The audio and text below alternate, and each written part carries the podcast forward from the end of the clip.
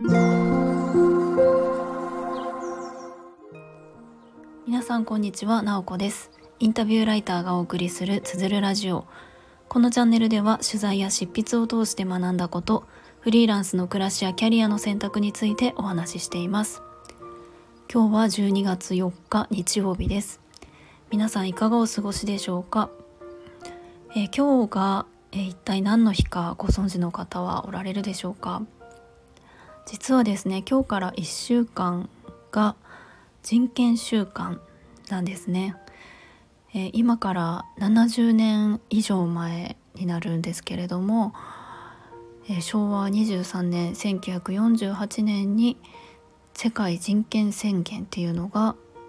えー、採択されたんですよね。まあ人権っていう言葉ってもちろんこう聞いたことはあると思うんですけれどもあんまり人権習慣とか人権っていう言葉を日常の中で使ったり耳にしたりってそんなに多いことではないんじゃないかなと思っています。まあ、こんなことを話している私もですね人権習慣っていうのをこう毎年認識していたわけではなくってたまたまですね地域で配られているカレンダーに書いてあったんですね。この1週間が人権週間ですっていうこととあとはまあ、近くで人権に関する映画の上映会なんかが企画されていてあれ何かあのあるのかなというふうに、まあ、思っていたらあのそんな1週間であるということを知りました。で人権って聞いてあの思い浮かべることってどんなことですか？まあ私はやっぱりそのそうですね。マイノリティの人だったりとかうんその国だったり性別であったりいろんな立場による差別とか偏見とか、まあ、そういったものをこうなくしていく一人の人として尊重していくとかあのそういったことを思い浮かべます。まあ、本当にあの簡単に言うとみんなが一人の人として尊重されるっていうことだなと思うんですよね。でですねあの実は私自身は社会福祉士の資格を持っていてがっつりこう社会福祉について学んでいたことがあるんですね。でその中で特に私が関心を持っていたのは、えー、障害者と言われる人たちが一体こうこの日本の中とか世界でこうどういう扱いを受けてきたのかとかどんな歴史をたどってきたのかっていうこととかそういったうん制度面だったりとかがどう変化してきたのかっていうのに、えー、すごく興味があってそういったことを中心に、え、勉強をしてきたんですね。でそういうのを知れば知るほど、まあ、障害者っていうのはま一例ですけれどもいわゆるそのマイノリティの人たちっていうのがあの本当に人権がないというか人として扱われていなかったりとかいないものとして扱われていたりした歴史が本当にこの最近まであったというか、えー、場所によっては今もあるっていうのが現状なんじゃないかなっていうふうに思いますえー、思っています。で日本はというとやっぱり先進国の中ではすごくその人権に対する意識ってえ低いんじゃないかなっていうのが私が感じていることです。まああのその人人間ってあの生物人間っていう生き物があの生き残っていく術としてその仲間を大事にするとか違うものを排除する同じっていうものをあの好むっていうのはそれはあの生き物として自然なことではあるなと思うんですけれどもやっぱりその人類ってその何て言うかもちろん生き物ではあるけれどもやっぱりこうそういったあの人権を大事にする違いっていうところを尊重し合うっていうような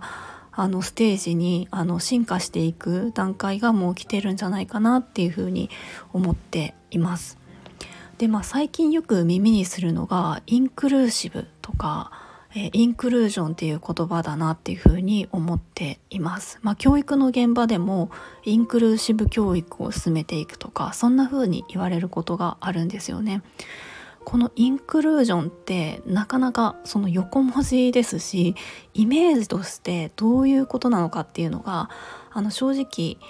えー、しにくいなっていうふうに思うんですけれども先日ですねあのインクルーシブ教育に関する、えー、ちょっと勉強会に参加をしてきてそこですごく分かりやすい説明をしてくださったので、えー、せっかくなのでここで紹介したいなと思っています。なんかですねあのインクルージョンのあの前の段階っていうのが3段階あって、まあ、大きくそういったその社会のあの、まあ、レベルって言っていいのかあの段階が4つに分けられているんですね。で最終の段階がそのインクルージョンと言われる段階でじゃあ123ってどういう段階なのかっていうのとまず最初がエクスクルージョンえ排除ですねつまりそのマイノリティの人とかそのを排除するまあそのままですよね。これができる人っていうのは、えー、一つの枠の中に入っているけれどもこれができない人っていうのは排除する。でそのできるっていう状態もその決まったことなんかこうあの決まったことがちゃんとできるみたいなことがあの基準としてあってそれができなかったら排除される世界。そういう社会っていうのがエクスクルージョンですね。でそして次の段階っていうのが、えー、隔離分離っていう世界、えーと、横文字だと何でしょう？セグセグレゲーション。セグレゲーションで合ってるのかな、えーと、隔離分離といって、えー、2つに分けている。つまりその健常者の中だけの世界と、えー、健常者ではないと言われる人の世界に完全に分けている分離しているっていうのが、えー、セグレゲーションなんですよね。で次の段階っていうのがインテグレーション、えー、統合ですね。まあ、これちょっと耳にするだけだと割といいんじゃないかなっていうふうに思うんですけれども、えこれはその健常者の世界にこう障害者であったりとかマイノリティの人をそのまま入れるみたいなそのまま無理やりくっつけるみたいなイメージなんですよね。なので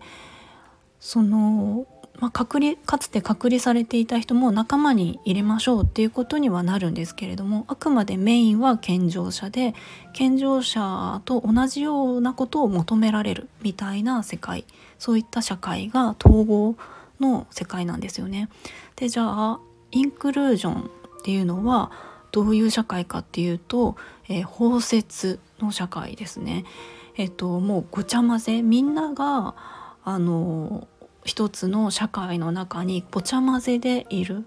なのであの決まったことをちゃんとするみたいなのではなくて一人一人が尊重されていてその健常者とか健常者じゃないみたいなくくりもないその障害があるとかないとかも関係ないそういった社会が、えー、インクルージョンの社会なんですよね。なんかこれを見た時にこれを聞いた時にどうですかね？なんかその今の日本の社会ってまあすごく広いですけれども自分のこう身近だったりとかで自分の生活の中でこういったインクルージョンの世界ってできてると思いますか？あの私自身はもちろん理想的にはこれができてたらいいなと思うし自分自身はそうありたいなっていうふうに思っているんですけれどもこうやっぱりまだこの段階には届いていないというか、ん、まだその統合であったりとか隔離とか分離だったりとかそういった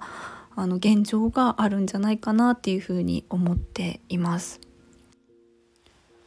であとはですねやっぱりインクルージョンが実現された社会っていうのはあの障害がある方にとってもない方にとってもこうみんながあの暮らしやすい生きやすい社会になっているんじゃないかなっていうふうに思っています。えー、ということで今日はあの人権週間がスタートする最初の一日だったので、え、人権についてちょっと私が考えていることや知っていることをお話しさせてもらいました。えー、皆さんは人権というとどんなことを考えますか、まあ、せっかくこういった1週間があるので何か別に特別大きな行動を起こすとかではなくっても自分の中でちょっとこう考えを巡らしてみたりとか、えー、そういうふうにするといいんじゃないかなと思います、え、今日も最後まで聞いていただきありがとうございます。もいもい。